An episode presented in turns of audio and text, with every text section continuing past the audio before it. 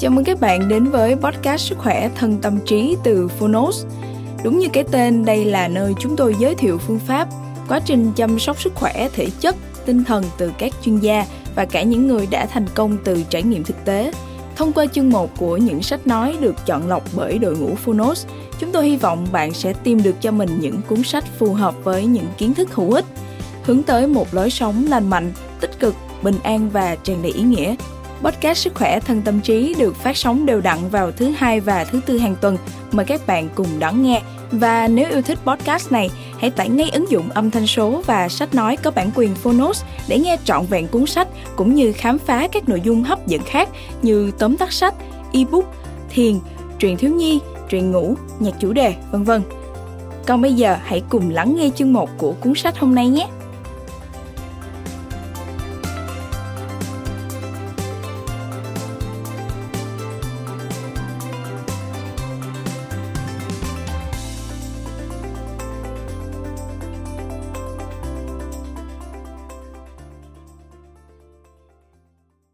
Bạn đang nghe từ Phonos.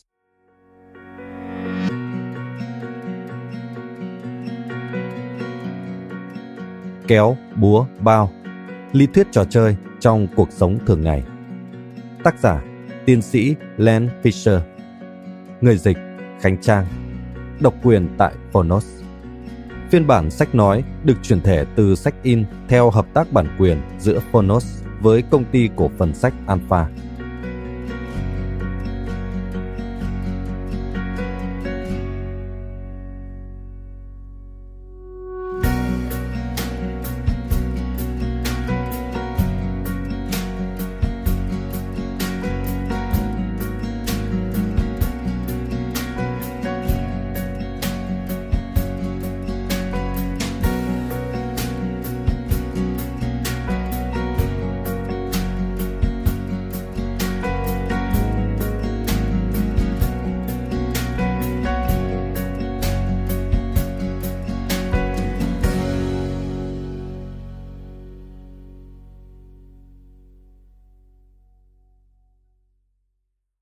Kéo, búa, bao, trò chơi không dành riêng cho trẻ nhỏ.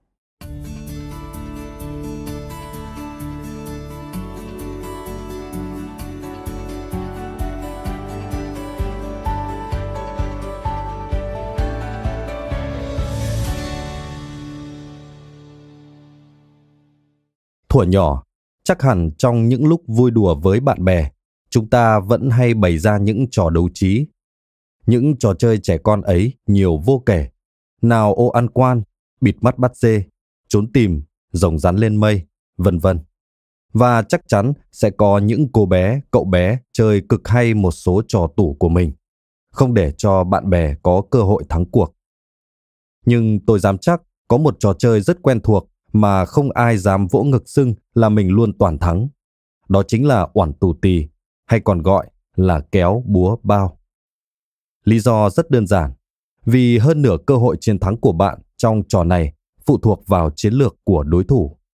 Bất kể trước mặt bạn là một người thông minh hay khờ khạo, thì cơ hội chiến thắng của bạn vẫn như nhau. Không phải ngẫu nhiên mà đây được xem là trò chơi may rủi dành cho trẻ con, và chỉ có trẻ con mới thích phân định thắng thua bằng may rủi. ấy thế mà người lớn chúng ta vẫn đang chơi kéo búa bao mà không biết đấy. Hãy thử nghĩ mà xem. Bạn luôn chọn hàng người ngắn nhất khi đến tính tiền tại siêu thị. Đinh ninh người đi hướng ngược lại phải bước xuống nhường đường khi bước trên một vỉa hè hẹp, hay lấy dư vài ba chiếc ống hút khi lấy đồ uống ở quầy tự phục vụ. Bạn hẳn tự nghĩ mình là người khôn khéo khi làm thế đúng không? Phải đấy, nhưng hãy cứ chờ đến lúc trước mắt bạn là những hàng người cứ dài ra mãi, hay khi va phải người đi đối diện vào phút cuối, hay ngơ ngác trước hộp để ống hút trống không mà xem.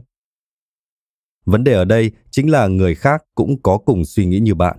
Và khi đó, cả bạn và tất cả những người còn lại sẽ cùng bị thiệt. Đó cũng là nội dung chính trong quyển sách Kéo búa bao của tiến sĩ Len Fisher. Qua kinh nghiệm bản thân và nhiều năm nghiên cứu, ông đã trình bày rất nhiều ví dụ và tình huống, trong đó những bên tham gia luôn cố giành lợi ích về mình. Tuy chúng hơi khác với trò kéo búa bao, nhưng lại có một điểm chung, đó chính là chiến lược của các bên sẽ dần đi đến một điểm cân bằng, trong đó tất cả đều chịu tổn thất hoặc thất bại. Vậy bạn phải làm gì để thoát khỏi những tình thế tiến thoái lưỡng nan đó, thoát khỏi kết cục thảm hại đang chờ đợi mình? Chỉ có một cách duy nhất, đó là phối hợp với đối phương để cùng giành thắng lợi. Tất nhiên, mỗi tình huống sẽ có những cách phối hợp khác nhau, những chiến lược khác nhau để thuyết phục đối phương và giành lấy lợi thế cho mình. Và những chiến lược đó là gì? Xin mời bạn khám phá trong phần sau nhé. Tháng 3 năm 2016, công ty cổ phần sách Alpha. Lời giới thiệu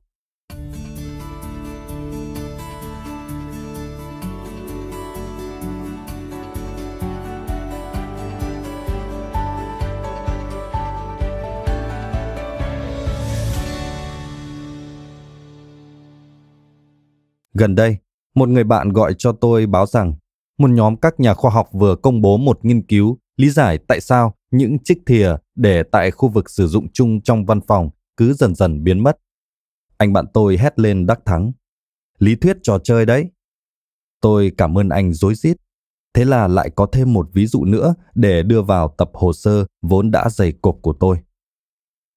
Lý thuyết trò chơi biểu hiện xung quanh chúng ta. Gọi là trò chơi nhưng nó không chỉ bàn về các trò chơi mà còn về các chiến lược chúng ta áp dụng hàng ngày khi tiếp xúc với người khác. Từ lúc tôi thông báo ý định viết sách về chủ đề này, bạn bè đã gửi cho tôi các ví dụ trên báo và cả những kinh nghiệm cá nhân của họ. Tôi muốn tìm hiểu xem liệu những kiến thức mới mẻ và đáng ngạc nhiên đó có giúp chúng ta xây dựng nên những chiến lược mới để hợp tác với nhau không.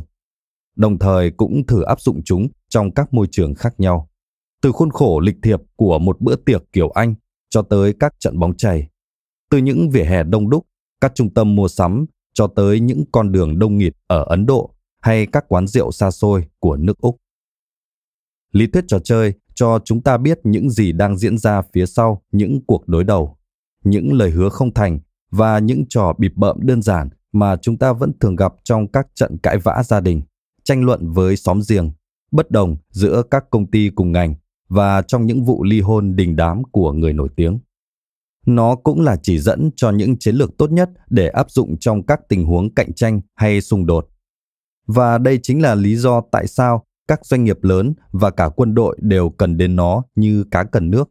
Kể từ khi lý thuyết này được đề xướng lần đầu vào cuối thập niên 1940. Nó mang lại cho doanh nhân các chiến lược để vượt lên đối thủ và dẫn đường cho lối tư duy quân sự phương Tây lên đến đỉnh cao. Các chuyên gia về lý thuyết trò chơi thường tham gia cả hai lĩnh vực trên. Điển hình như cả năm lý thuyết gia trò chơi từng đoạt giải Nobel Kinh tế học đều được mời làm cố vấn cho Lầu Năm Góc, trụ sở Bộ Quốc phòng Hoa Kỳ.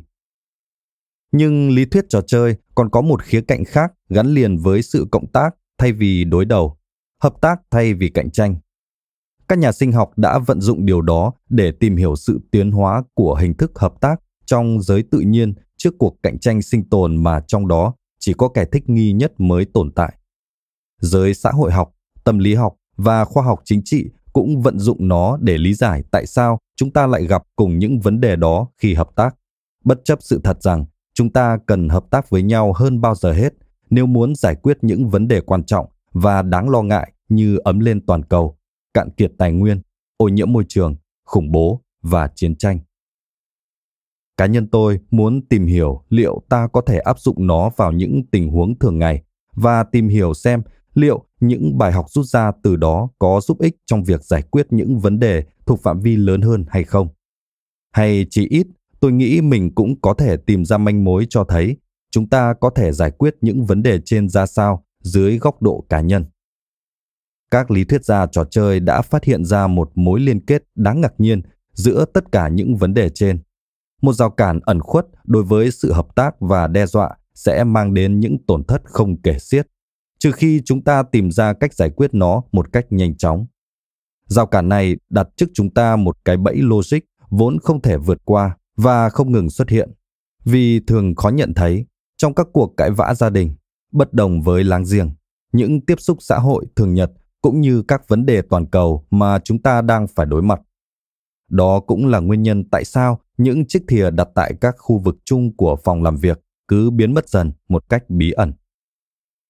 Nói thêm, bẫy logic, nguyên văn, catch 22 chỉ những tình huống con người không thể đạt được mong muốn vì làm trái quy luật thông thường. Thành ngữ này xuất phát từ cuốn sách cùng tên xuất bản năm 1961 do tiểu thuyết gia Mỹ Joseph Heller viết về Thế chiến II. Nhân vật chính trong cuốn sách rất sợ bị giết nên tìm cách thuyết phục các sĩ quan rằng anh ta bị điên để khỏi phải lái máy bay ném bom. Tuy nhiên, các sĩ quan biết rằng những ai biết mình sợ hãi là những kẻ hoàn toàn tỉnh táo. Vì thế anh chàng này vẫn phải lái máy bay ra trận. Quay lại nội dung chính. Các nhà khoa học từng nghiên cứu về vấn đề này, tức là những người hoàn toàn tỉnh táo và là các chuyên gia dịch tễ học đáng kính tại Úc đã rất hào hứng hình dung ra những cách lý giải thiếu chắc chắn.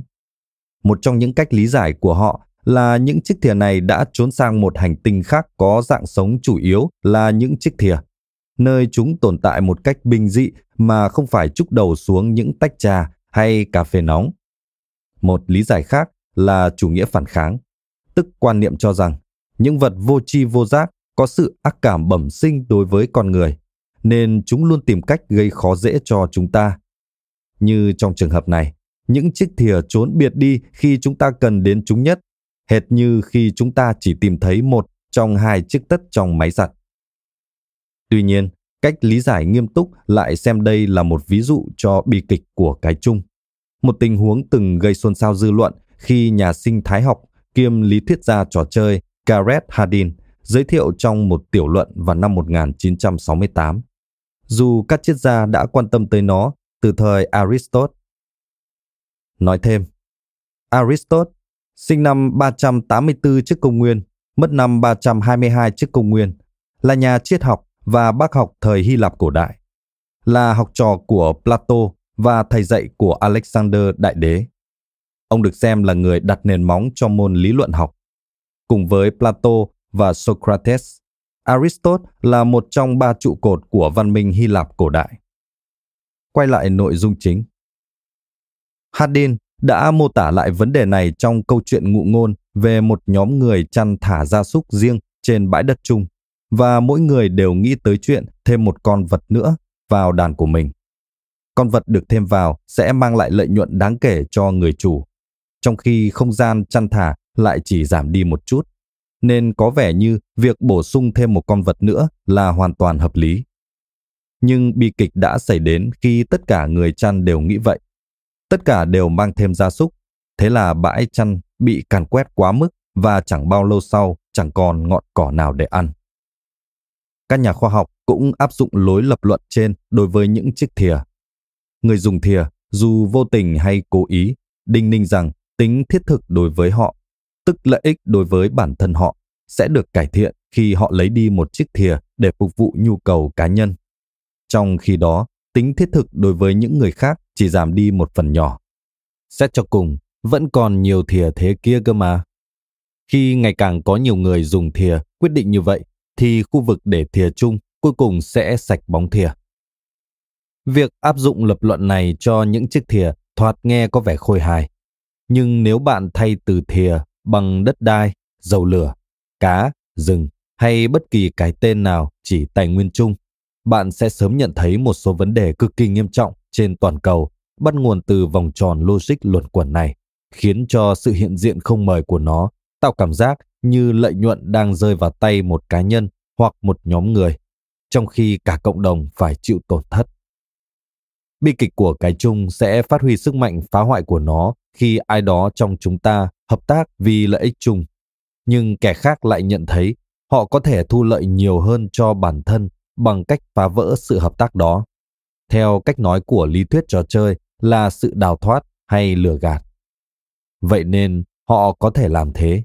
Cho đến khi mọi người bắt đầu cùng suy nghĩ theo hướng đó, khiến sự hợp tác bị phá vỡ và gây hại cho tất cả.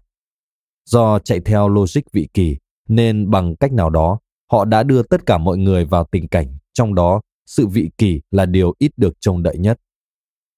Nghịch lý logic nan giải này có mối liên hệ với sự biến mất của nghề đánh bắt cá tuyết ở đảo Newfoundland, Với cuộc nội chiến tàn khốc ở Sudan, với sự bành trướng trên quy mô lớn của các trạm điện sử dụng nhiên liệu hóa thạch ở Trung Quốc và với thói quen lái xe hơi ngốn xăng, lãng phí của nhiều người dân Mỹ.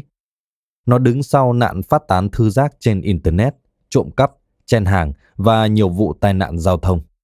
Nó có lẽ cũng là logic dẫn tới việc chặt hạ đến cái cây cuối cùng ở đảo Phục Sinh.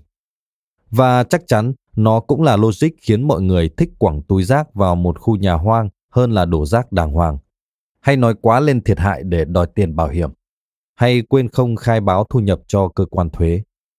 Nó cũng là logic mà các chính phủ dùng tới khi họ từ chối ký kết những thỏa thuận quốc tế như Nghị định thư Kyoto. Mà quan trọng hơn cả, nó là thứ logic leo thang. Sau đây là lời bài hát phản chiến tuyệt vời hồi thập niên 1970. Ai cũng kêu đòi hòa bình cho thế giới, ngay khi ta chiến thắng cuộc chiến này.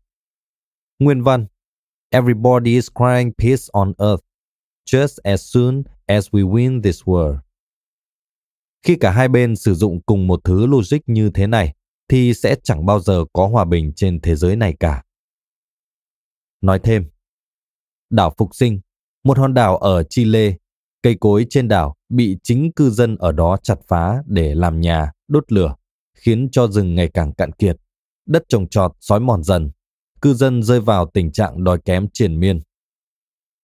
Nghị định thư Kyoto Nghị định thư Kyoto liên quan đến chương trình khung về biến đổi khí hậu tầm quốc tế của Liên Hợp Quốc với mục tiêu cắt giảm lượng khí thải gây hiệu ứng nhà kính, được ký kết ngày 11 tháng 12 năm 1997 và chính thức có hiệu lực vào ngày 16 tháng 2 năm 2005, với 191 nước tham gia tháng 9 năm 2011. Tính đến tháng 5 năm 2011, Hoa Kỳ vẫn không tiến hành các biện pháp cắt giảm dù tham gia ký kết. Quay lại nội dung chính. Chúng ta có thể tránh được bi kịch của cái chung nếu biết thay đổi hành vi, sống có đạo đức hơn, chân thành hơn và quan tâm tới láng giềng như với chính bản thân mình. Thật tuyệt biết bao nếu điều đó xảy ra. Nhưng thực tế, chúng ta nào phải mẹ Teresa?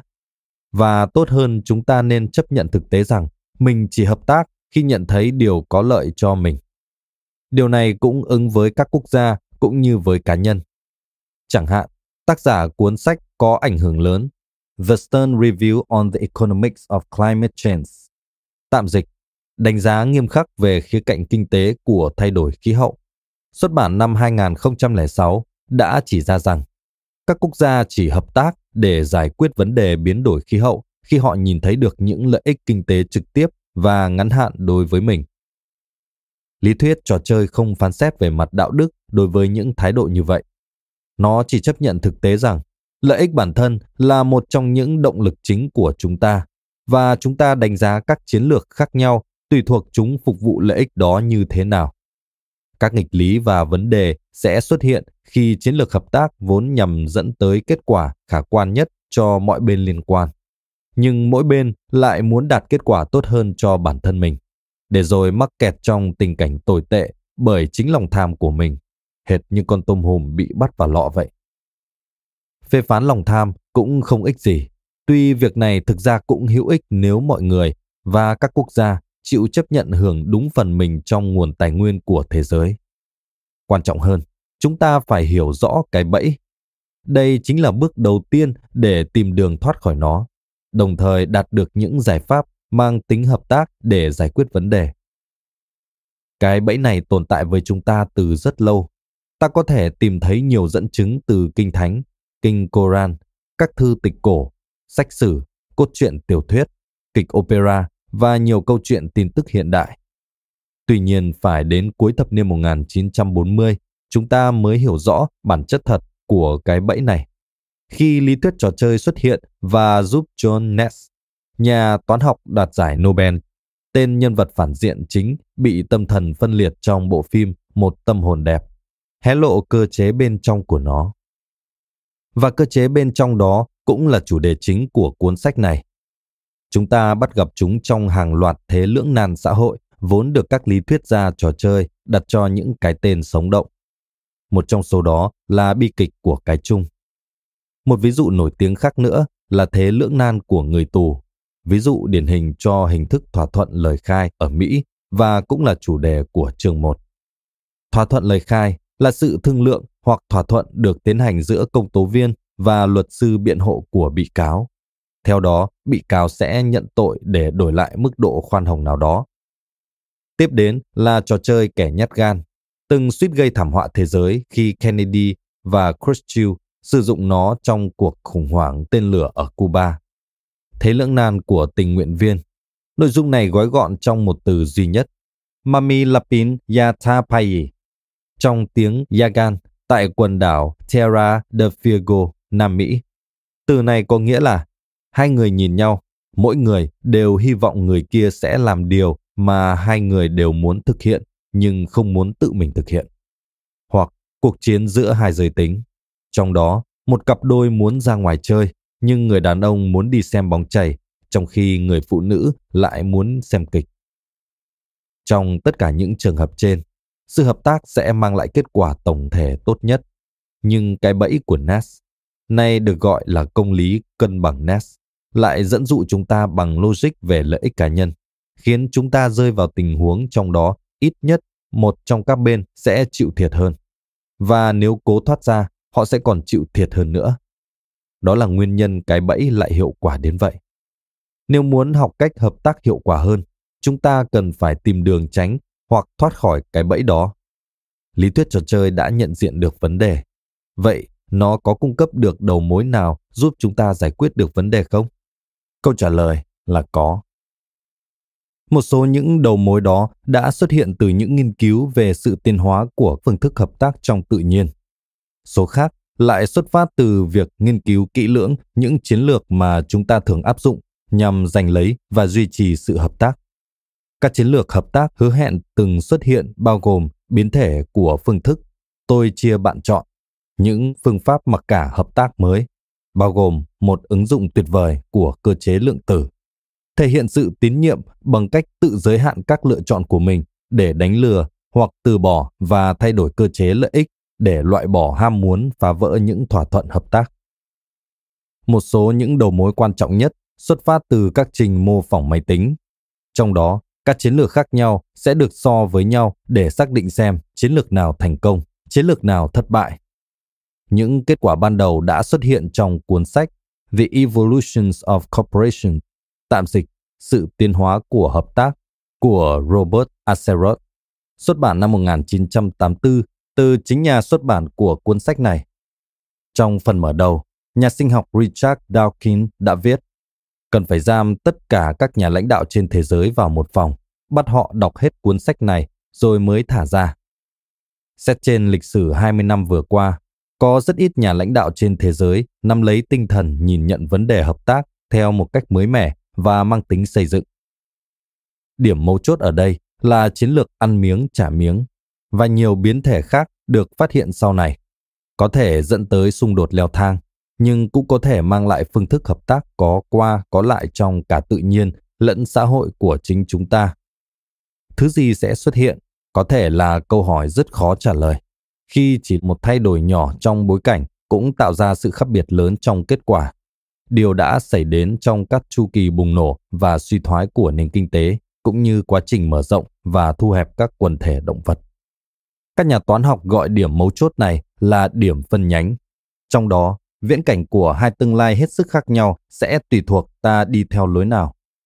Vấn đề hợp tác thường là vấn đề tìm ra một chiến lược nhằm nghiêng cán cân, ăn miếng, trả miếng về phía một tương lai hợp tác có qua, có lại hơn là gia tăng xung đột. Các nghiên cứu gần đây đã cung cấp một số gợi ý hấp dẫn về cách đạt được điều này. Tuy như thế không có nghĩa lý thuyết trò chơi là thứ thuốc chữa bách bệnh. Đó sẽ là một lời tuyên bố nực cười, nhưng nó chắc chắn sẽ mang đến những hiểu biết mới về hướng tiến hóa của sự hợp tác, đồng thời đưa ra những chiến lược mới cũng như những bước ngoặt mới trong chiến lược cũ. Trong cuốn sách này, tôi mô tả những nỗ lực của mình trong việc tìm hiểu những chiến lược trên, đồng thời thử nghiệm chúng lên chính bản thân trong các tình huống hàng ngày. Mục đích của tôi là giáp lại một bộ công cụ gồm các chiến lược hợp tác khả dĩ, giống như cách tôi đã tạo ra bộ công cụ gồm các thủ thuật giải quyết các vấn đề khoa học trong cuộc đời khoa học gia của mình. Cuộc sống đó thật thú vị, nhưng không thể sánh bằng khi tôi tiến hành những thí nghiệm về hợp tác. Kết quả đem lại đôi khi hài hước, đôi khi đáng sợ, nhưng luôn khai sáng và mang đến những bài học về những điều cần làm để khiến mọi người hợp tác và tiếp tục hợp tác. Cuối cùng, tôi nên nhấn mạnh một ý rằng tôi không phải là một lý thuyết gia trò chơi chuyên nghiệp, mà chỉ là một nhà khoa học quan tâm tìm kiếm câu trả lời cho những câu hỏi cấp bách nhất trong xã hội chúng ta. Lý thuyết trò chơi soi sáng những câu hỏi này từ một góc độ mà nhiều người sẽ cảm thấy xa lạ. Và tôi muốn tìm hiểu xem những câu trả lời của nó thỏa đáng ra sao đối với các vấn đề trong đời thực. Tôi hy vọng bạn sẽ thích thú khi bước vào hành trình khám phá này cùng tôi. Bố cục sách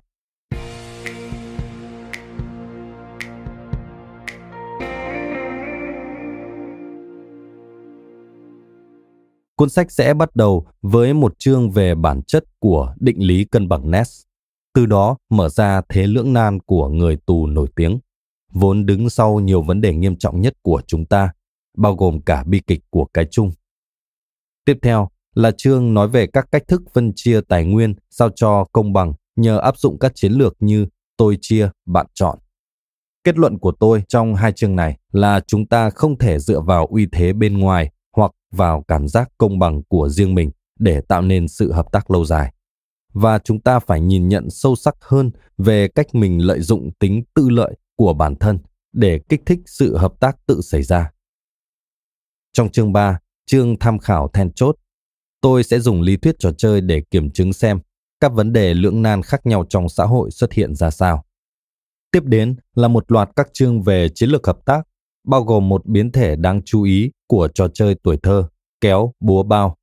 Những phương pháp mặc cả hợp tác mới, những phương pháp tạo niềm tin và cách áp dụng các chiến lược trả đũa. Tôi sẽ cho bạn thấy những chiến lược đó xuất hiện trong tự nhiên như thế nào, đồng thời nghiên cứu cách sử dụng chúng để thúc đẩy tính hợp tác chứ không phải đối đầu trong xã hội của chúng ta. Sau đó, tôi sẽ nghiên cứu cách chúng ta có thể tránh những thế lưỡng nan xã hội này bằng cách thay đổi bản thân trò chơi, cũng như giới thiệu thêm người chơi hoặc ứng dụng thuyết lượng tử thần kỳ. Cuối cùng, tôi đánh giá các chiến lược hợp tác mà mình đã phát hiện ra, đồng thời trình bày danh sách 10 bí quyết hàng đầu của chính tôi về những chiến lược hiệu quả trong các tình huống khác nhau. Nếu muốn biết kết quả ra sao, bạn hãy xem hoặc nghe qua chương này trước tương tự như cuốn sách trước của tôi. Trong cuốn sách này có rất nhiều chú thích mở rộng, bao gồm các mẩu chuyện, thông tin tham khảo và những phần thảo luận mở rộng về một số điểm không phù hợp để đưa vào các chương chính. Chúng được thiết kế để có thể đọc hoặc nghe cho vui. Một số độc giả từ những cuốn sách trước của tôi đã viết rằng đây chính là nơi họ bắt đầu đọc. Một số giải thích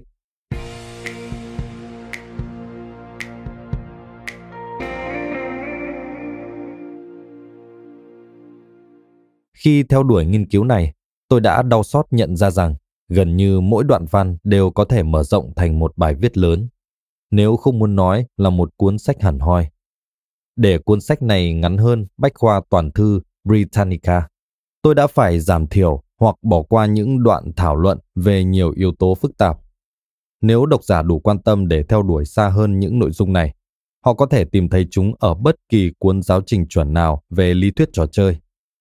Những nội dung chính bao gồm một Cái bẫy của Ness Các lý thuyết gia trò chơi chuyên nghiệp có thể không thích tôi mô tả điểm cân bằng Ness như thế này, bởi nó ám chỉ rằng sự cân bằng đó luôn dẫn tới một kết quả xấu. Tuy vậy, tôi vẫn bám chặt lấy cách gọi này, bởi cuốn sách này nói về những kết quả xấu và cách thoát khỏi chúng. Song, độc giả cũng nên ý thức rằng cái bẫy này thực ra có ba biến thể, nhẹ nhàng, gay gắt và khủng khiếp.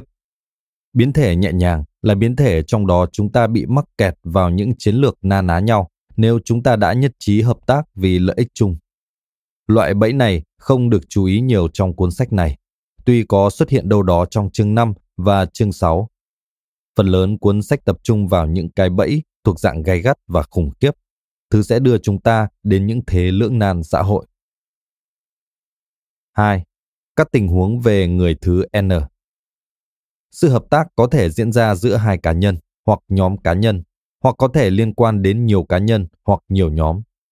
Tôi chủ yếu giới hạn các ví dụ của mình ở đối tượng cá nhân và thỉnh thoảng liều đề cập tới trường hợp phức tạp hơn. 3. Thông tin hoàn chỉnh và không hoàn chỉnh.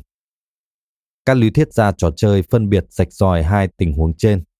Tôi cũng vậy, nhưng không nói hẳn ra như thế. Đôi khi chúng ta hiểu rõ về hành động của người khác trong quá khứ. Đôi khi chúng ta phải sử dụng thông tin mình có để đưa ra phỏng đoán. Thông thường, mọi thứ sẽ rõ ràng tùy thuộc bối cảnh tôi miêu tả dựa trên tình huống nào. 4. Các quyết định chiến lược đồng thời hay tiếp nối. Chúng ta có thể đưa ra các quyết định chiến lược mà không cần biết chiến lược của đối phương là gì. Các lý thuyết gia trò chơi gọi đây là chiến lược đồng thời. Hoặc chúng ta có thể quyết định sau khi đối phương đã ra quyết định và hành động trên quyết định của họ, và chúng ta biết họ vừa làm gì. Tiếp nối. Một lần nữa, mọi thứ sẽ rõ ràng dựa trên bối cảnh tình huống tôi mô tả. 5. Sự hợp lý Các lý thuyết gia trò chơi và nhiều người khác đều đã tranh luận rất nhiều xem hợp lý có nghĩa là gì. Có thể thứ logic dẫn tới bi kịch của cái chung và các thế lưỡng nan khác trong xã hội không thực sự hợp lý. Đôi khi hóa ra, điều hợp lý nhất chúng ta có thể làm là tỏ ra phi lý. Tất cả những điều đó sẽ được đề cập tới trong cuốn sách này. Len Fisher, Bradford on Avon, Anh và Blackheart, Úc, tháng 5 năm 2008. Chương 1. Kẹt trong ma trận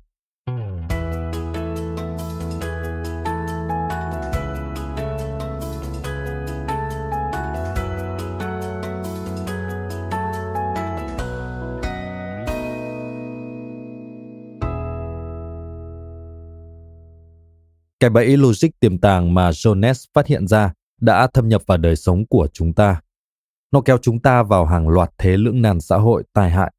Thứ thuật ngữ tẻ ngắt được lý thuyết ra trò chơi gắn cho những tình huống như bi kịch của cái chung. Trong đó, sự hợp tác sẽ mang lại kết quả chung tốt nhất, nhưng các cá nhân lại bị hấp dẫn bởi logic về lợi ích riêng để rồi gian dối khi hợp tác. Tuy nhiên, khi cả hai bên đều gian dối thì hậu quả lại rất thê thảm.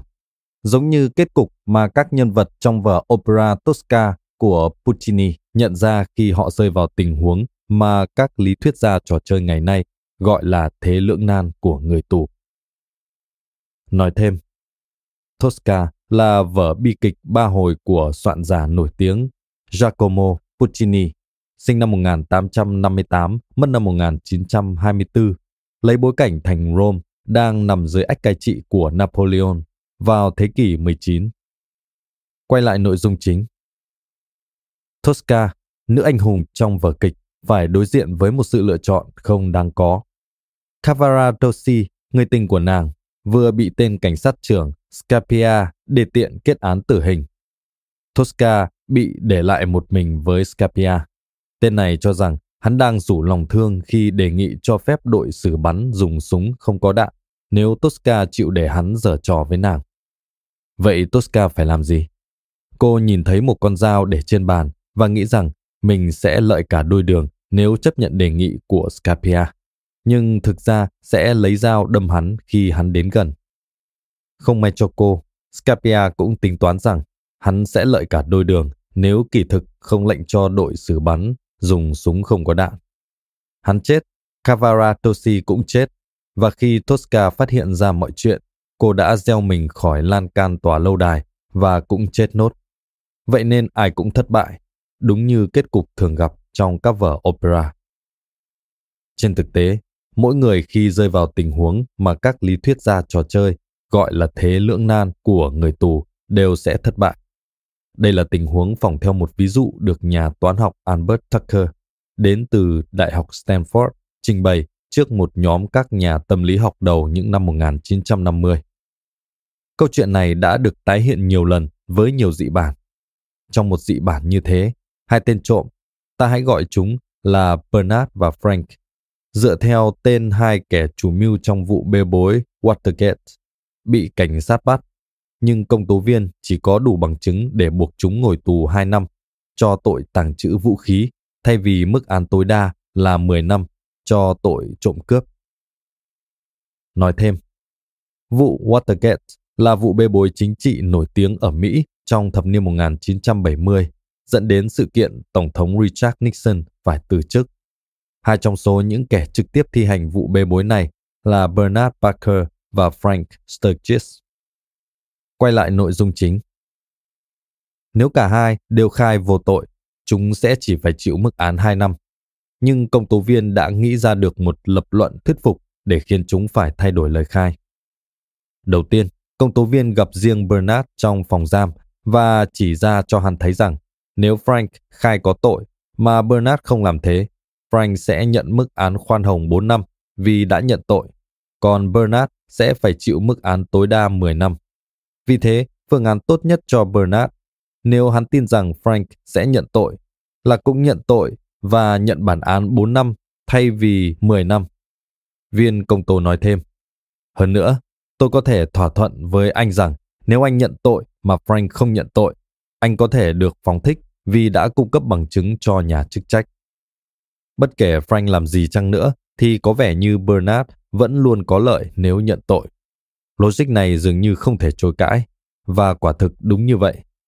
Vấn đề ở đây là viên công tố cũng nói hệt như vậy với Frank, và Frank cũng đi đến kết luận tương tự. Thế là cả hai đều nhận tội và cùng chịu mức án 4 năm thay vì 2 năm tù giam nếu chịu kín miệng. Nếu bạn cho rằng câu chuyện nhỏ này có nhiều nét tương đồng đến khó chịu với trò thỏa thuận lời khai trong hoạt động pháp lý tại Mỹ, thì bạn đã đúng rồi đấy. Đó cũng là lý do phương pháp này bị cấm ở nhiều quốc gia.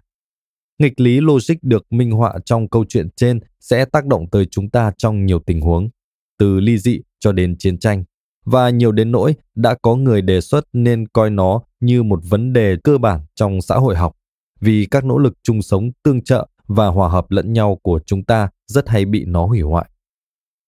Chắc chắn logic này đã ngầm phá hoại mối quan hệ giữa tôi và cậu em trai khi hai anh em lấy trộm chiếc bánh kem mẹ mới làm, rồi cùng nhau chén sạch nó. Chúng tôi đáng ra đã thoát tội nếu cùng im lặng và đổ tại con chó. Nhưng tôi lại cho rằng mình sẽ chịu ít rủi ro hơn nếu đổ lỗi cho cậu em. Thế nhưng em trai tôi cũng nghĩ như vậy và thế là cả hai cùng bị nhốt vào phòng với bụng và mông bị dần ê ẩm. Thứ logic quỷ quyệt trong thế lưỡng nan của người tù lại chơi chúng tôi một vố nữa khi hai anh em tôi bước vào tuổi trưởng thành, rồi cùng thích một cô bé. Gia đình cô vừa dọn đến và tham gia hoạt động của giáo sứ trong vùng. Chúng tôi không phải là những gã trai duy nhất tư tưởng đến cô bé hấp dẫn mới xuất hiện. Song những nỗ lực của chúng tôi nhằm dẫn dụ cô nàng bước vào những cái bẫy niên thiếu của mình đã sớm thất bại, ngay khi người này tìm cách giành lấy trái tim người đẹp thông qua việc kể những câu chuyện hạ thấp người kia. Chẳng bao lâu sau, chúng tôi đành ngẩn ngơ nhìn cô nàng tay trong tay với một chàng trai khác. Thế lưỡng nan của người tù luôn tồn tại quanh chúng ta. Một ví dụ thú vị khác bắt nguồn từ Anh Quốc lại gắn với hành động chốt giá cả của các siêu thị sau đợt bùng phát dịch lở mồm long móng trong giai đoạn 2002-2003. Trận dịch khiến cho rất nhiều gia súc lấy sữa bị giết hại. Bốn chuỗi siêu thị lớn đồng loạt nâng giá sữa, bơ và format với lý do rằng họ đang phải trả thêm tiền cho các điền chủ nhằm duy trì hoạt động kinh doanh. Nhưng thực ra không phải thế. Chỉ ít đã có hai chuỗi siêu thị âm thầm bỏ túi khoản lợi nhuận cộng thêm. Họ đã thừa nhận chuyện này sau khi bị Cục Mậu Dịch Công bằng quy tội thông đồng, rồi đổ lỗi cho hai chuỗi siêu thị còn lại vì từ chối chốt giá như họ, để đổi lấy một mức phạt nhẹ hơn rất nhiều so với mức phạt họ sẽ phải chịu nếu bị phát giác có tội. Một ví dụ khác lại kể đến lịch sử của những cuộn giấy da vùng biển chết được phát hiện tại hang Qumran gần góc tây bắc của biển chết. Sau khi phát hiện những cuộn giấy da đầu tiên, những người chăn cừu vùng Bedouin hay được tin rằng các nhà khảo cổ sẽ trả công hậu hĩ để có được chúng. Thế là những người chăn cừu đi tìm thêm và phát hiện ra một số cuộn giấy da nữa trong tình trạng rách nát. Tuy vậy, do nhận ra các nhà khảo cổ vẫn sẵn sàng trả thù lao cho những mảnh giấy da, thế là những người chăn cừu bèn xé các cuộn giấy da nguyên vẹn thành nhiều mảnh nhỏ để được trả công cao hơn nữa. Các nhà khảo cổ đáng ra đã có thể tránh khỏi tình cảnh trên nếu họ trả thù lao cao hơn cho những mảnh giấy lớn hơn để những người chăn cừu không bị thiệt khi đưa ra những mảnh giấy ra lớn. Như vậy, cả hai bên đều bị mắc kẹt trong thế lưỡng nan của người tù, mà thiệt hại lại thuộc về các học giả khảo cứu kinh thánh và văn hóa. Thế lưỡng nan của người tù đặt ra trước mắt chúng ta một câu hỏi logic, hóc búa, vốn là trọng tâm của những vấn đề nghiêm trọng nhất trên thế giới. Ví dụ, điển hình là cuộc chạy đua vũ trang bắt đầu vào thập niên 1950. Việc hợp tác nhằm hạn chế sản xuất vũ khí đồng thời tiết kiệm tiền dành cho những mục đích mang tính xây dựng hơn có thể mang lại lợi ích cho tất cả mọi người, nhưng sẽ không quốc gia nào có lợi nếu đơn phương giải trừ vũ khí trong khi các nước khác vẫn tiếp tục xây dựng các kho vũ khí hạt nhân của mình. Chỉ mới đây thôi, các nỗ lực của chúng ta nhằm giải quyết mối đe dọa ấm lên toàn cầu cũng bị cản trở bởi chính cái logic đầy nghịch lý ấy. Bởi nhiều quốc gia gây ô nhiễm cho rằng sẽ chẳng ích gì nếu họ kiểm soát lượng khí thải carbon trong khi các quốc gia khác vẫn tiếp tục gây ô nhiễm. Các ngành vật lý học không thể giải quyết những vấn đề như thế về lâu dài. Điều tốt nhất họ hy vọng làm được là cải thiện chúng trong ngắn hạn. Để có chuyển biến tích cực hơn, chúng ta phải phát triển được một tầm hiểu biết sâu sắc hơn về chính bản thân mình. Đây cũng là lý do khiến tôi ngừng hoạt động khoa học một thời gian để nghiên cứu triết học, với hy vọng tìm ra vài câu trả lời. Tuy nhiên, thứ tôi tìm thấy lại đưa tôi trở về với khoa học. Tôi nhanh chóng nhận ra toàn bộ lĩnh vực đạo đức vốn liên quan tới những nguyên tắc mà chúng ta nên tuân thủ để xây dựng một xã hội ổn định và công bằng. Rốt cuộc lại là những nỗ lực xuyên suốt lịch sử nhằm tiếp cận các vấn đề tiêu biểu trong thế lưỡng nan của người tù, cũng như trong các thế lưỡng nan xã hội khác, vốn có nền tảng logic và toán học. Cá nhân tôi thích đào sâu tìm hiểu toán học và logic chính quy hơn. Nhưng thật may là chúng ta không cần đến hai yếu tố trên để tìm hiểu xem các vấn đề này xuất phát từ đâu và tác động đến chúng ta như thế nào. Bước đột phá lớn trong việc tìm hiểu các tình thế lưỡng nan xã hội đã xuất hiện vào năm 1949 khi Jonas phát hiện ra tất cả chúng đều xuất phát từ một cái bẫy logic đơn giản. Hiện nay, nhiều người đã biết đến Ness nhờ vai nam nhân vật phản diện trong bộ phim A Beautiful Mind, một tâm hồn đẹp. Nhưng bộ phim này hầu như chỉ xoáy sâu vào chứng bệnh tâm thần của ông. Nó không đả động gì đến phát hiện đã thật sự mang lại giải Nobel cho ông hay tầm quan trọng lớn lao của phát hiện đó đối với những hiểu biết của chúng ta về các vấn đề hợp tác cũng như những gì chúng ta có thể làm với chúng. Nas khám phá ra điều này khi ông chỉ mới 21 tuổi và chưa bị chứng tâm thần phân liệt hủy hoại phần lớn cuộc đời. Ông thậm chí còn có thể đùa cợt về chứng tâm thần của mình. Trong một cuộc phỏng vấn, ông cho biết các nhà toán học là những gã có đầu óc tương đối lành mạnh. Chính những kẻ nghiên cứu logic mới mất trí. Năm 1948, ông đến Đại học Princeton để theo học bằng cao học chuyên ngành toán, với một lời giới thiệu văn tắt của vị giáo sư dạy ông trước đó. Anh chàng này là một thiên tài. Ông đã chứng tỏ được tài năng thiên bẩm của mình chỉ trong 18 tháng bằng cách áp dụng môn khoa học lý thuyết trò chơi mới được phát triển. Ban đầu chỉ để xác định cái bẫy logic, hiện nay được gọi là điểm cân bằng Ness. Nhưng rồi đã chứng minh được một giả thiết đáng kinh ngạc rằng có ít nhất một điểm cân bằng Ness đang chờ đợi để sập xuống chúng ta trong mọi tình huống cạnh tranh hoặc xung đột. Trong đó, các bên liên quan không muốn hoặc không thể thông tin cho nhau. Ý tưởng nền tảng của điểm Ness thoạt nghe có vẻ đơn giản. Tham khảo ô 1.1 Đó là một tình thế mà cả hai bên đều lựa chọn một chiến lược, nhưng không bên nào có thể độc lập thay đổi chiến lược của mình mà không dẫn đến một kết quả ít đáng mong đợi hơn. Chẳng hạn, nếu chúng ta đi về phía nhau trên một vỉa hè hẹp và cả hai cùng bước tránh ra để lách qua nhau, thì khi đó chúng ta đang rơi vào trạng thái cân bằng Ness.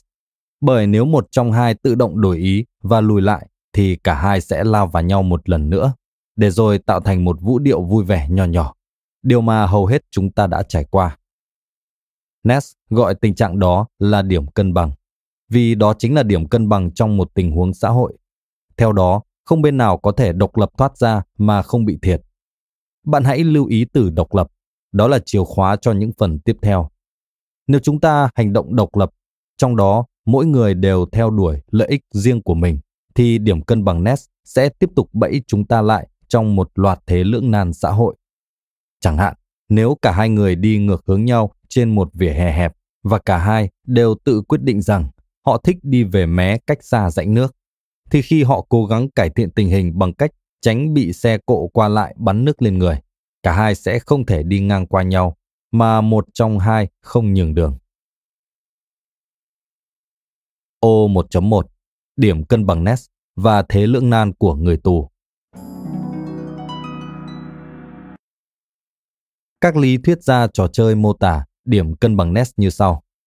Nếu mỗi bên lựa chọn một chiến lược và không bên nào được lợi từ việc thay đổi chiến lược của mình, trong khi các bên còn lại vẫn giữ nguyên chiến lược của họ, thì các lựa chọn chiến lược đó cùng kết quả tương ứng sẽ tạo thành một điểm cân bằng Ness. Các lý thuyết gia trò chơi sử dụng biểu đồ dạng tốc ký để tóm lược các lựa chọn và kết quả giống như cách các nhà xây dựng dùng bản sơ đồ thiết kế nhà nhằm đảm bảo mọi yếu tố trong ngôi nhà đều ăn khớp với nhau. Các khả năng được đặt trong một ma trận thể hiện thực tại mà người tham gia rơi vào, giống như trong bộ phim giả tưởng The Matrix, ma trận năm 1999. Để thấy rõ hơn sự so sánh này, chúng ta có thể tham khảo hình minh họa thực tế sau đây của thiên tài toán học người Mỹ gốc Hungary John von Neumann, nhà phát minh ra lý thuyết trò chơi. Các mức án tù dành cho Bernard và Frank tương ứng với mỗi phương án họ lựa chọn trong thế lưỡng nan của người tù, được thể hiện theo ma trận như biểu đồ 1.1 và 1.2 được đính kèm trên ứng dụng. Tôi đã vẽ thêm các khoảng giao nhỏ giữa các ô, kèm mũi tên chỉ hướng mà Frank và Bernard có thể di chuyển theo để giảm mức án của họ. Các biểu đồ này thể hiện rõ ràng lựa chọn logic của họ luôn luôn là thú nhận, bất kể kẻ tòng phạm có nhận tội hay không. Các lý thuyết gia trò chơi sẽ nói rằng nhận tội là chiến lược chủ đạo, vì đây là chiến lược dẫn đến kết quả tốt nhất, bất luận phía còn lại làm gì đi chăng nữa. Các lý thuyết gia trò chơi đã kết hợp hai biểu đồ này thành một, vẫn chứa đầy đủ mọi thông tin, nhưng độc giả sẽ khó diễn giải hết nếu chỉ nhìn thoáng qua mà chưa đọc quen. Mời các bạn xem biểu đồ 1.3 được đính kèm trên ứng dụng. Loại biểu đồ này thể hiện rõ các cặp kết quả trong đó kết quả của Bernard được thể hiện ở bên trái, còn của Frank thể hiện ở bên phải mỗi ô. Chẳng hạn, nó cho thấy không, không, không phải là phương án, bởi vì một tù nhân chỉ có thể được miễn chịu án nếu kẻ còn lại nhận mức án 10 năm tù, tức các phương án duy nhất của họ là 0, 10 hoặc 10, 0. Nếu thêm các hành lang nhỏ vào giữa các ô, với điều kiện Bernard chỉ có thể di chuyển từ phương án này sang phương án khác theo hàng dọc, còn Frank chỉ di chuyển theo hàng ngang, tương tự như các biểu đồ trước.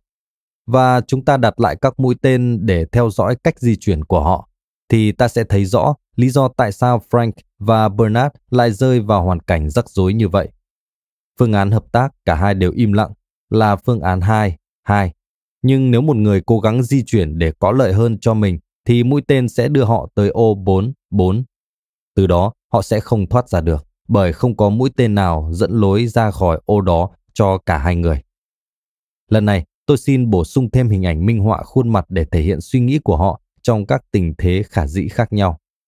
Mời các bạn xem biểu đồ 1.4 được đính kèm trên ứng dụng. Ô 4, 4 đại diện cho điểm cân bằng Ness được tô nền xám trong ví dụ này và cả trong phần sau.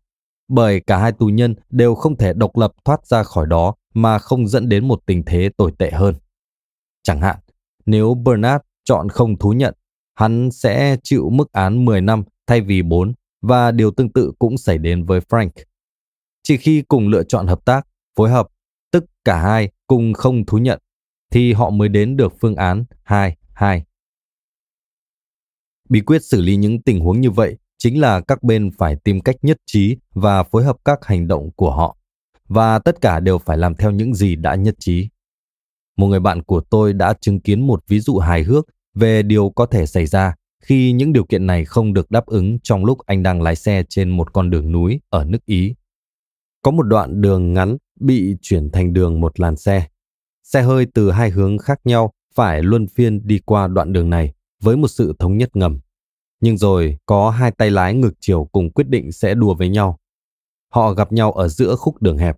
Ai cũng giận dữ, nhấn còi inh ỏi để buộc người kia phải lùi lại.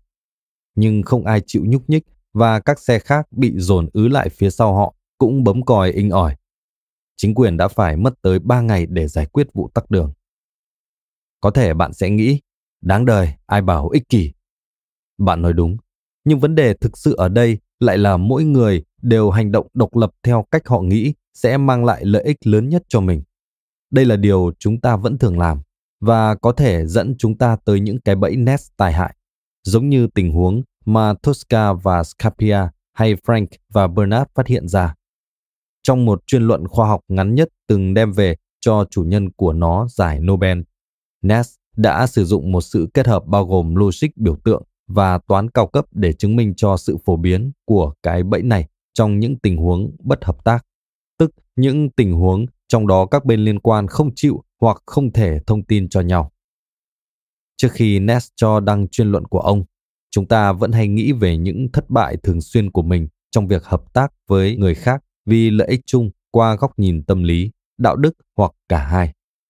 Dĩ nhiên, đây là những nhân tố quan trọng, nhưng Ness đã chứng minh rằng sâu trong tâm điểm những vấn đề như vậy luôn tồn tại một vấn đề logic và nó thường là nhân tố chủ đạo. Khi chúng ta bị nhử trước sự cám dỗ của lợi ích riêng, câu đố logic này sẽ liên tục kéo ta ra khỏi sự hợp tác vốn sẽ mang lại kết quả tốt nhất cho tất cả và đặt chúng ta vào những tình huống ít có lợi hơn. Hãy lướt qua bất kỳ tờ báo hay tạp chí lá cải nào. Bạn sẽ tìm được vô số ví dụ về thứ logic mà Ness nói tới. Hãy nghĩ đến một cặp vợ chồng đang vướng vào một vụ ly hôn gay gắt. Nếu cả hai cùng nhượng bộ, mọi thứ sẽ tốt hơn. Nhưng nếu một người không chịu nhượng bộ, thì chuyện người còn lại nhượng bộ sẽ trở thành không đáng. Họ đều bị mắc kẹt trong thế cân bằng Ness, nên cả hai đều tốn tiền cho luật sư và đều phải chịu sự đè nén cảm xúc. Cũng cần phải nhấn mạnh rằng các bên bị mắc kẹt trong một chu kỳ logic nghịch lý thực sự vì họ không chịu hoặc không thể liên lạc và phối hợp các chiến lược với nhau. Nhưng vẫn còn một mệnh đề giải thoát. Nếu các bên có thể liên lạc và đàm phán với nhau, họ sẽ thoát ra được cái bẫy kinh khủng đó. Thật không may, đây là điều dễ nói hơn làm. Thông thường, các bên sẽ nhất trí cùng nhượng bộ khi thương lượng. Nhưng rồi, một bên sẽ phá vỡ sự nhất trí đó khi điều đó có lợi cho họ. Vấn đề ở đây là nếu giải pháp hợp tác, sự nhất trí theo thỏa thuận không phải là điểm cân bằng nest, thì nhìn chung, một hoặc cả hai bên đều có thể được lợi hơn nhờ lần lượt thay đổi chiến lược của họ. Về tổng quan, đây là một vấn đề lớn và việc giải quyết bài toán hợp tác sẽ kéo theo hai thách thức lớn khác. Đó là tìm cách đạt được sự nhất trí, có phối hợp, và tìm cách khiến mọi người tuân theo sự nhất trí đó. Yếu tố thứ hai, phải đủ vững vàng để mỗi bên đều tin tưởng rằng bên kia sẽ làm theo những gì đã nhất trí. Đồng thời, niềm tin đó của họ phải được chứng minh bằng kết quả. Cuốn sách sẽ trình bày công cuộc tìm kiếm của tôi để có câu trả lời cho hai thách thức lớn nói trên đối với sự hợp tác và được thực hiện ở cả cấp độ cá nhân lẫn trong bối cảnh những vấn đề lớn mà chúng ta đang phải đối mặt. Tôi đã phát hiện ra ba phương án tiếp cận chính đối với các thách thức trên. Trong đó, mỗi phương án lại có lợi cho các nhóm người khác nhau theo từng văn hóa khác nhau, đó là một Thay đổi thái độ. Chẳng hạn, nếu chúng ta tin rằng gian dối trong hợp tác là việc làm vô đạo đức, thì điều đó rõ ràng sẽ giúp giải quyết rất nhiều thế lưỡng nan xã hội. 2. Nhà cầm quyền nhân từ Nhờ một thế lực bên ngoài áp đặt hợp tác và đối xử công bằng. 3. Các chiến lược tự cưỡng chế Xây dựng những chiến lược mang tính cưỡng chế tự thân để không ai được lợi gì khi gian dối trong hợp tác nếu sự hợp tác đã được thiết lập. Sau đây, tôi xin trình bày cả ba phương án trên, đồng thời lý giải rằng chỉ có phương án thứ ba mới mang tính khả thi về lâu dài và rằng những kiến thức mới mẻ trong lý thuyết trò chơi có thể giúp ta đề ra những chiến lược như vậy trong nhiều trường hợp. Thay đổi thái độ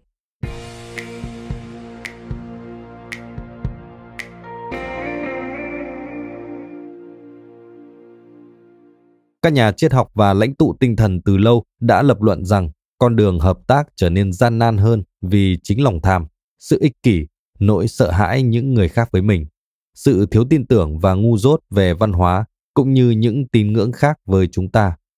Có thực là chúng ta có thể mong con người thay đổi được những thái độ này hay không? Tôi đã đặt câu hỏi này cho một giám mục cấp cao trong giáo hội Anh khi tranh luận với ông về vấn đề hợp tác trong tương lai, trong một khung cảnh không mấy phù hợp là sân vườn của một quán rượu miền quê nước Anh. Sự kiện này là một phần của lễ hội văn hóa địa phương khi các khán giả đã ngà say đều hao hức mong đợi một cuộc đối đầu giữa khoa học và tôn giáo. Hẳn họ đã thất vọng lắm khi tôi nhất trí với vị giám mục rằng các nguyên tắc đạo đức của công giáo có thể giúp giải quyết các vấn đề hợp tác. Tôi nói, không ai có thể phản biện lại các nguyên tắc này, và dĩ nhiên chúng sẽ phát huy hiệu quả nếu mọi người hay một số lượng người đủ lớn tiếp nhận chúng. Các nguyên tắc mà Đức Đạt Lai Lạt Ma ủng hộ cũng vậy. Tình yêu thương, sự đối thoại và đạo đức muôn thuở trong các giá trị con người. Nhưng chúng ta có thể làm gì đây nếu mọi người không tuân theo những nguyên tắc và thái độ sống chu đáo này? Vị giám mục đáp rằng sẽ có rất ít hoặc không thể hy vọng về một tương lai hòa bình và hợp tác trừ khi con người vận dụng những nguyên tắc đó. Khán giả dòng tai lên khi tôi nói rằng tôi tôn trọng câu trả lời của ông, nhưng vẫn còn đó ít nhất hai câu trả lời khác từ lịch sử và khoa học. Câu trả lời từ lịch sử là quyền lực vững mạnh, lực lượng áp đảo và các chiến lược chia để trị có thể tạo ra những xã hội tương đối ổn định và tồn tại rất lâu, tuy rằng ta sẽ phải từ bỏ tự do cá nhân. Câu trả lời từ khoa học lý thuyết trò chơi là đôi khi ta vẫn có thể lập ra những chiến lược hợp tác không phụ thuộc vào bất kỳ biện pháp nào kể trên. Tôi nói tiếp, còn một đáp án nữa. Chúng ta có thể ngồi đợi sự tiến hóa tự làm việc đó. Nó đã giải quyết vấn đề cho các loài như kiến, ong và ong bắp cày bằng cách lập trình tính di truyền để chúng hợp tác. Nhưng tính cá thể của chúng lại bị tổn hại.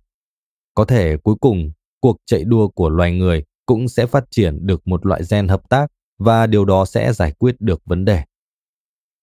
Tôi đoán vị giám mục biết tổng rằng tôi đang trêu ông ta, vì khuôn mặt ông cười toe toét. Cả hai chúng tôi đều biết rằng thật lố bịch khi ngồi trông chờ tự nhiên giúp giải quyết các vấn đề hợp tác của con người. Các giải pháp của tự nhiên thường rất quyết liệt, bao gồm những thay đổi to lớn và thậm chí cả sự tuyệt chủng hoàn toàn. Nhưng sự tiến hóa hay cội nguồn thiêng liêng, tùy theo quan điểm của bạn, lại trao cho chúng ta khả năng suy nghĩ về các vấn đề.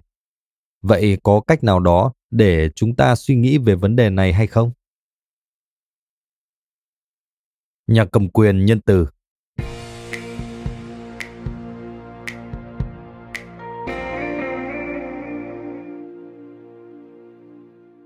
Có một câu trả lời dành cho vấn đề hợp tác từ lâu đã được các nhà triết học đề xuất.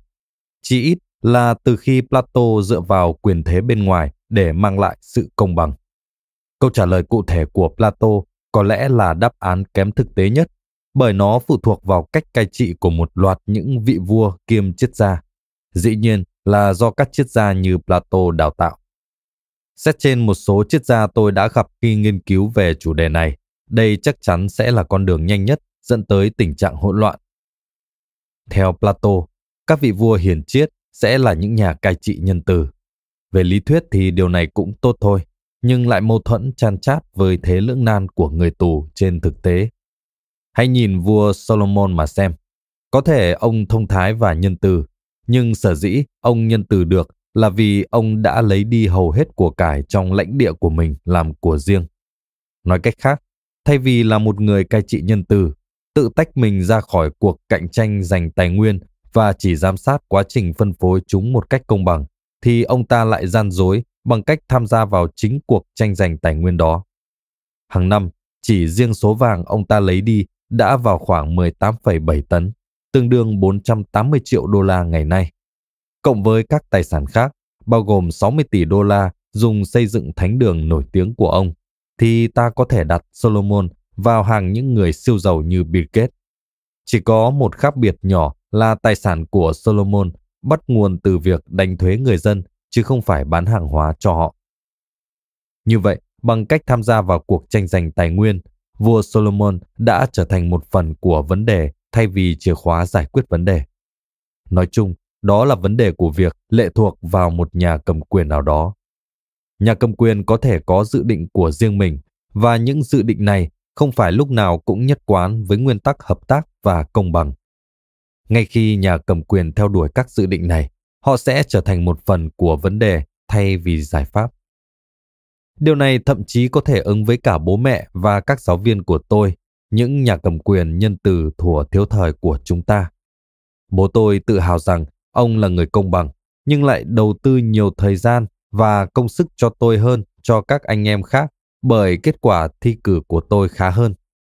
Việc học của ông phải bỏ dở giữa chừng và đây chính là cách gián tiếp để ông tận hưởng những lợi ích của giáo dục thông qua tôi. Hãy đối mặt với sự thật, nhà cầm quyền nhân từ chỉ là chuyện thần thoại. Dĩ nhiên, chúng ta đều muốn đạt được nó khi đọc tin về những vụ bắt nạt trốn học đường, các tướng lĩnh quân đội tiếm quyền ở một đất nước xa xôi nào đó hay người vô tội bị thảm sát trong các cuộc nội chiến. Chúng ta tin rằng chắc chắn phải có ai đó có thể đứng ra thực hiện vai trò người phân xử độc lập nhưng đầy quyền lực để chặn đứng tình trạng đó lại, như một giáo viên, một ông trùm quyền lực hay thậm chí một tổ chức thế giới như Liên Hiệp Quốc.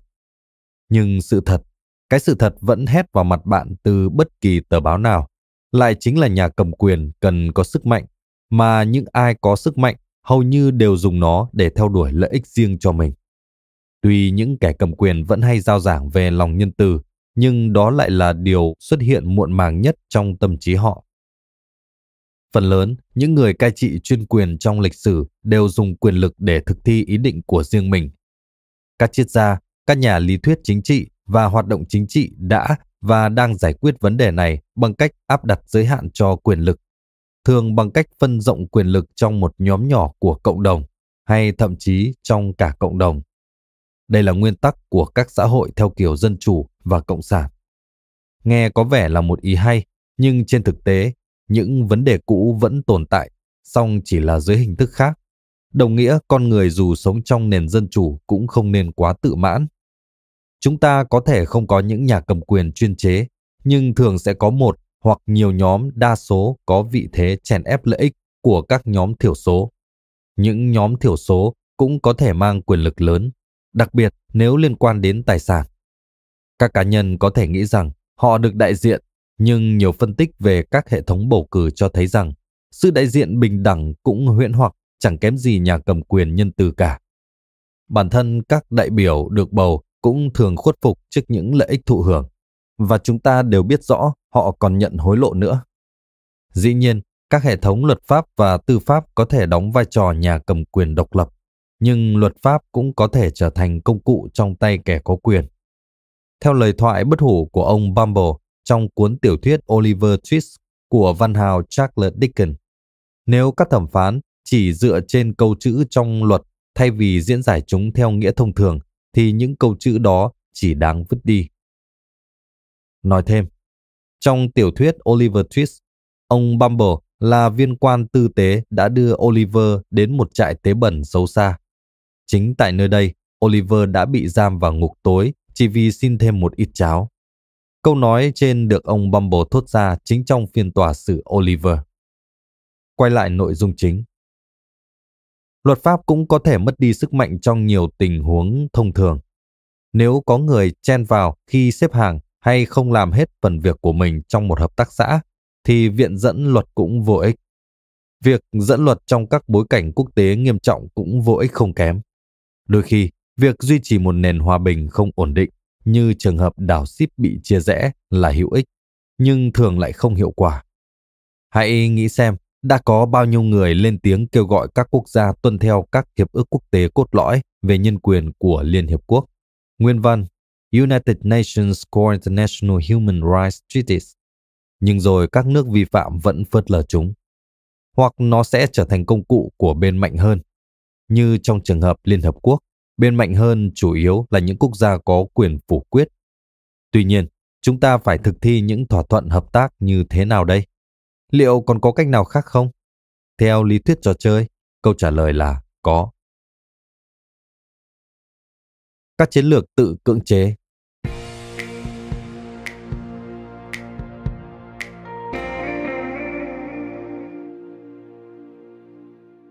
Cách tiếp cận của lý thuyết trò chơi là tránh viện đến quyền lực bên ngoài bằng cách sử dụng điểm cân bằng Nest làm cơ chế tự bảo đảm rằng gian dối trong hợp tác là vô ích. Ta có thể dễ dàng đặt được điều này nếu giải pháp hợp tác là một điểm cân bằng Nest, như trong ví dụ hai người bước đến gần nhau trên một vỉa hè hẹp. Bởi trong trường hợp này, bên nào thay đổi cách bước sang bên của mình cũng không lợi lộc gì. Mọi chuyện sẽ khó khăn hơn nếu giải pháp hợp tác không phải là một điểm cân bằng nét. Bởi khi đó, về mặt khái niệm, chúng ta đang rơi vào một thế lưỡng nan xã hội và một hoặc cả hai bên sẽ luôn cảm thấy muốn gian dối vì họ hy vọng rằng mình sẽ có lợi hơn nếu phá vỡ thỏa thuận hợp tác. Họ có thể làm điều này đến khi nào bên còn lại cũng quyết định gian lận. Khi đó cả hai đều sẽ thiệt hại. Trong phần còn lại của cuốn sách, tôi đã khám phá ra những cách giúp đạt được điều này trong các tình huống thường nhật cũng như trong bối cảnh quốc gia lẫn quốc tế. Phần lớn đều dựa trên việc thay đổi cơ cấu thưởng để biến tình huống thành một thế cân bằng Ness. Cách tiếp cận hợp lý hiển nhiên mà chúng ta thường tiến hành là vận dụng những thông lệ trong xã hội, bởi vì những thông lệ này sẽ thay đổi cơ cấu thưởng bằng cách bổ sung hình phạt, tức là sự phản đối nếu các thông lệ đó không được tuân theo. Sự phản đối này không nhất thiết phải xuất phát từ người khác. Từ nhỏ, hầu hết chúng ta đều được đào tạo để cảm thấy tồi tệ về bản thân nếu làm gì đó khác với điều được dạy và cảm giác này có thể mạnh đến nỗi ngăn chúng ta làm điều đó. Nó tạo thành một thế lực mạnh mẽ và việc tuân thủ các quy phạm xã hội mà chúng ta được dạy dỗ là thành tố quan trọng cấu thành một xã hội ổn định. Ngay cả khi người khác không chỉ đích danh, nhưng trong thâm tâm chúng ta sẽ luôn cảm thấy xấu hổ. Thật không may, không phải lúc nào chúng ta cũng có thể lệ thuộc vào sự xấu hổ. Tôi được nuôi dạy để trở thành một thành viên hội giám lý nghiêm khắc trong một nhóm cộng đồng phản đối mạnh mẽ chuyện rượu chè và nhảy nhót. Đến tuổi dậy thì, tôi phải đối mặt với vấn đề khiêu vũ, bởi những ham muốn tình dục đã phát triển đủ để vượt qua bất kỳ sự xấu hổ nào mà tôi cảm nhận được khi ôm chặt eo một cô gái và kêu vũ cùng cô ấy. Đến bậc đại học, tôi lại vấp phải vấn đề bia rượu. Khao khát được đám bạn bè đồng lứa ham chè chén chấp nhận đã cho tôi thấy rằng phần thưởng khi gia nhập hội rượu bia cùng họ còn lớn hơn bất kỳ cảm giác xấu hổ nào có thể hiện diện trong tôi. Tuy vậy, các thông lệ xã hội vẫn rất quyền uy. Hãy chứng kiến mà xem. Khi con tàu Titanic chìm dần, hầu hết các hành khách nam vẫn tuân theo nguyên tắc nhường chỗ cho phụ nữ và trẻ em lên trước. Thậm chí, một hành khách nam dường như còn cố gắng leo lên xuồng cứu hộ bằng cách giả gái. Đó là vấn đề của các thông lệ xã hội. Chúng có thể mạnh mẽ, nhưng không gì đảm bảo rằng chúng sẽ được tuân theo. Áp lực từ xã hội không phải lúc nào cũng vững chắc như áp lực vị lợi đầy lý trí. Điều này cũng đúng ngay cả khi thông lệ xã hội được chuyển thành luật pháp, chẳng hạn như luật quy định chúng ta phải lái xe bên tay phải đường. Quy định này được áp dụng ở Mỹ bởi nó đặt chúng ta vào một thế cân bằng nét mang tính hợp tác và đem lại an toàn cho chúng ta. Đồng thời bất kỳ ai có ý định đi chệch hướng đều đối mặt với nguy cơ bị chấn thương nghiêm trọng hay thậm chí tử vong. Tuy nhiên, tình hình có thể rất khác ở các quốc gia khác.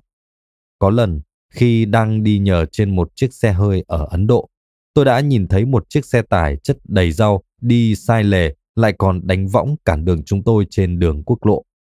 Hóa ra người tài xế đang cố gắng tiết kiệm thời gian bằng cách rẽ tại điểm cắt giữa đường thay vì đi quá lên phía trước để có thể quay đầu xe đúng luật và trở về đúng lề phải kia. Khi tôi leo trở lên xe và lấy tay bịt mắt ra, tôi thấy tài xế của mình đã chọn điểm cân bằng nest tốt nhất trong trường hợp đó, tức kết hợp chiến lược của anh ta với chiến lược của người tài xế xe tải kia, bằng cách tấp xe chúng tôi vào vỉa hè và ở yên đó cho đến khi chiếc xe tải kia đi qua. Vấn đề chính là lợi ích cá nhân hợp lý trong suy nghĩ của người tài xế xe tải lại khác ý kiến của tôi hay tài xế xe tôi. Điều này đã dẫn tới một trong những vấn đề chính trong việc áp dụng lý thuyết trò chơi vào đời thực. Đó là giả định rằng sự hợp lý trong suy nghĩ của người khác cũng giống như của bản thân bạn. Vấn đề này không phải là không thể vượt qua, nhưng chắc chắn sẽ dẫn tới một số tình huống nan giải. Tôi từng có lần vì sơ ý mà đánh đổ ly bia lạnh vào lòng một người lính đã tranh choáng trong một quán rượu ở Sydney và bị anh này vung vẩy súng dọa nạt. Hành vi của anh ta khó có thể coi là hợp lý, nhưng một lý thuyết gia trò chơi hiện đại chắc hẳn sẽ tự hào về giải pháp của tôi. Đó là kêu gọi lý trí của những người bạn vẫn còn tỉnh táo của anh ta và nhắm đến một thỏa thuận phối hợp bằng cách hét lên. Giữ tay anh ta lại, rồi thụp xuống tránh dưới chiếc bàn gần nhất. Thật may là họ đã nghe theo lời tôi. Đôi khi chúng ta có thể hành động vô lý, nhưng tính hợp lý vẫn là xuất phát điểm của chúng ta. Xét cho cùng thì đó là đặc tính nhằm phân biệt chúng ta với các loài khác và nó cũng thường giúp chúng ta đạt được những thỏa thuận phối hợp nếu chúng ta có thể và sẵn lòng liên lạc với nhau. Các thông lệ và manh mối trong xã hội có thể giúp duy trì những thỏa thuận trên, đặc biệt nếu chúng được củng cố bởi một cảm giác mà cả hai bên cùng có, rằng thỏa thuận đạt được là một thỏa thuận công bằng. Nhưng trong chương sau, tôi sẽ chỉ ra rằng việc đạt được những thỏa thuận công bằng có thể rất khó khăn, ngay cả khi chúng ta sử dụng một chiến lược đơn giản và rõ ràng như tôi chia, bạn chọn. Cảm ơn bạn đã lắng nghe podcast Sức khỏe thân tâm trí.